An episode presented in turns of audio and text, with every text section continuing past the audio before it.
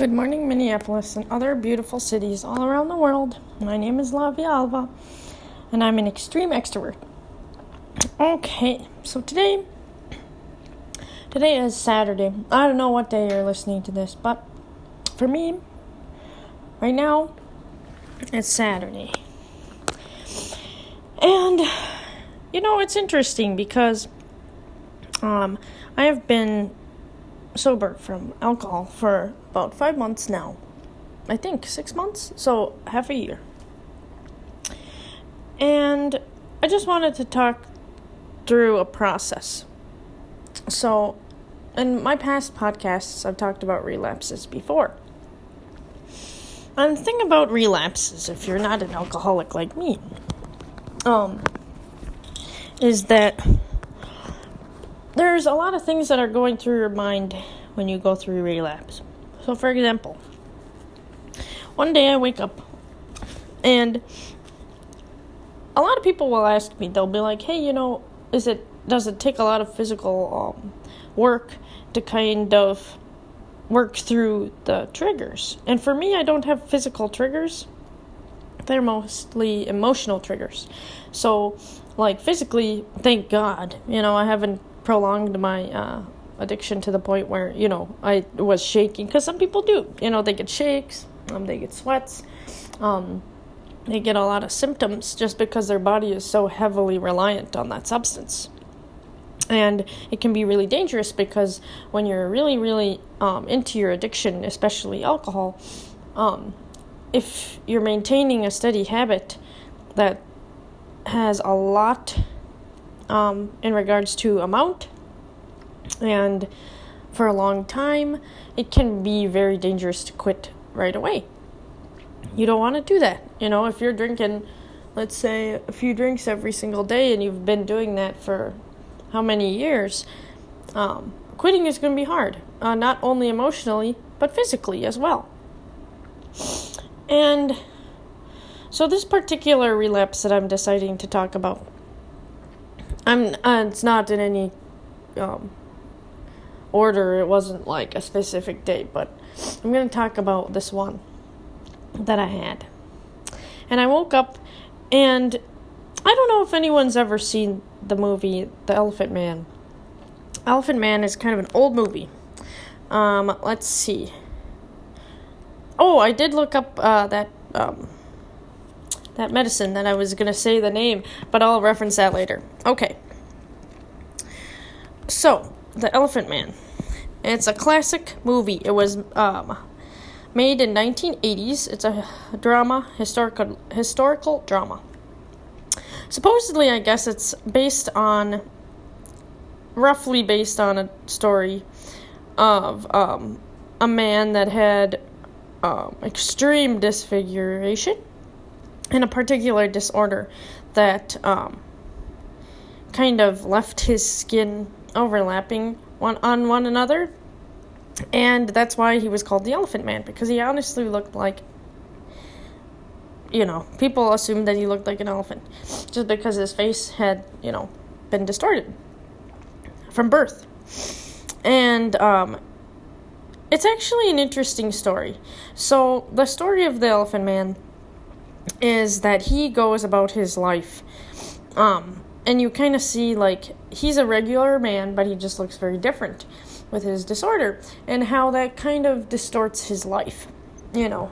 And there's a really strong scene in the middle of the movie where these guys are like trying to jump him, and he's just screaming out like, "I am human! I'm human! I'm human!" You know, I don't look like a man, but I am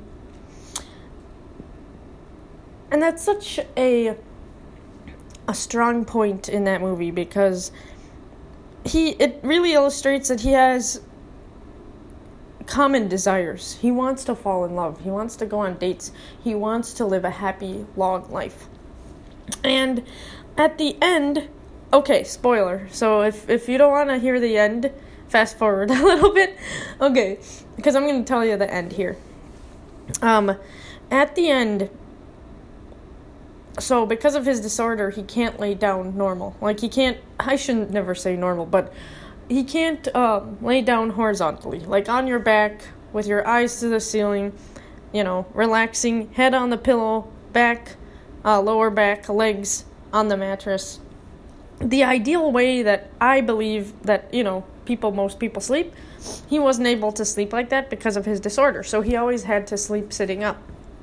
And at the end, he's like, you know what? Screw it. He's like, I want to feel normal for once. So he lays down and he doesn't um, he doesn't get up because, you know, he's not supposed to sleep like that. So he ends up dying. But the part of that the end of that movie um, is the best way to describe the feeling that sometimes you get um, as an addict. Sometimes you just feel like you want to be a normal person, a normal person, quotations, um, tempered drinker. And at this one point, like every addict feels guilty. I'm pretty sure almost every addict feels guilty after a relapse. They do. It's hard not to feel guilty. But at the same time, sobriety goes in layers. And this particular um, relapse that I'm going to talk about, trigger warning for anybody who um, might be triggered by that, but I'm going to be talking about alcohol use. And this one day, keeping the, you know, kind of the end of narrative of the Elephant Man in mind, I know it sounds very different, but the case of the fuckets. That's what it is. The case of the fuckets are dangerous. When you just say, fuck it, I'm gonna just, I'm done trying to be this perfect person. And this particular day, I woke up and I was um, running my normal errands, and I saw some people, two elderly men, um, sitting at a bar and they were outside and they were talking. And they were talking and having fun. And it just kind of pinpointed something in me. I was like, damn.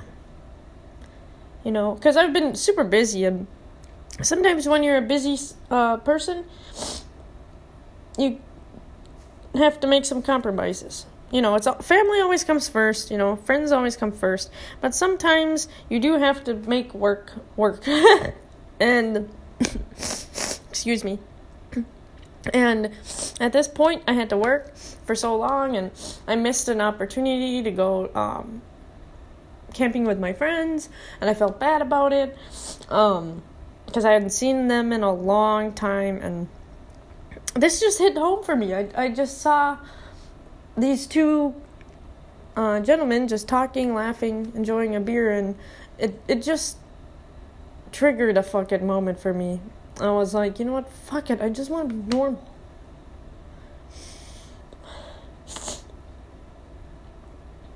But the funny thing about reality and the funny thing that life likes to play with us about is that my normal is normal, unfortunately. And um,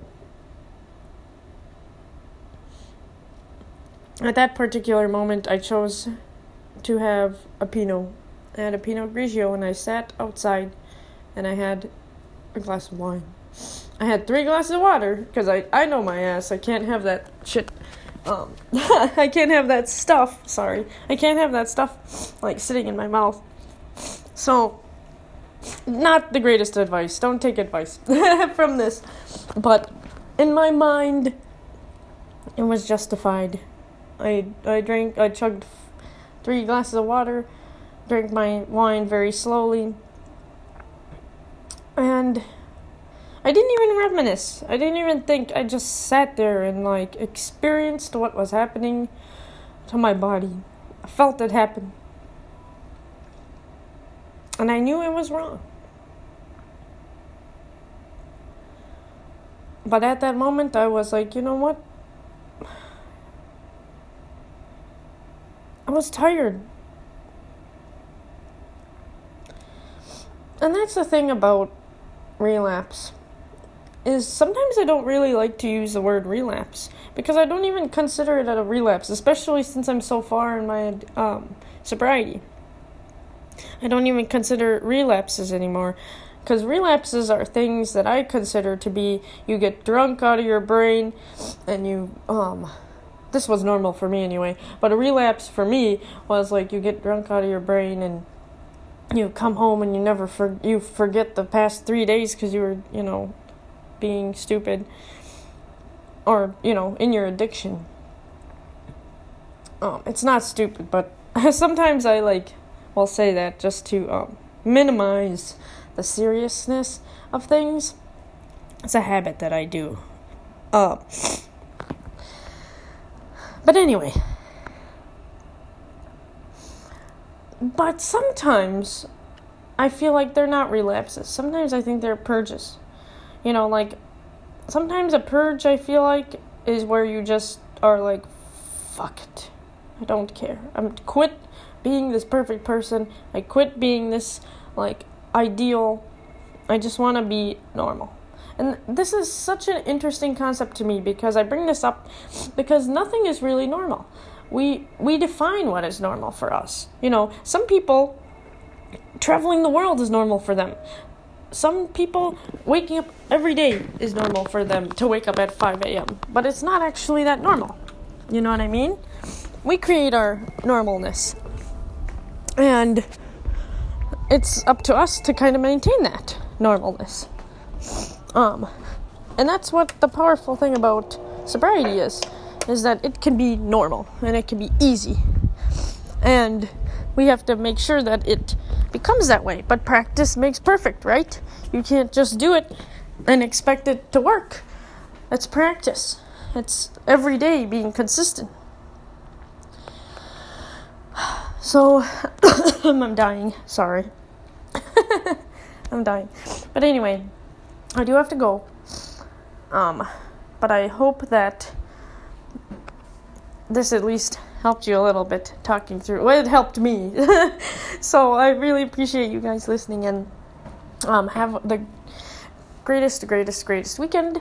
And if the weekend has passed for you already, I hope you have a good week. Do something very, very nice for yourself um, you can do this. And remember, practice makes perfect. We're not perfect beings, but we're human. We deserve love, we deserve care, and the safest, safest, safest of travels.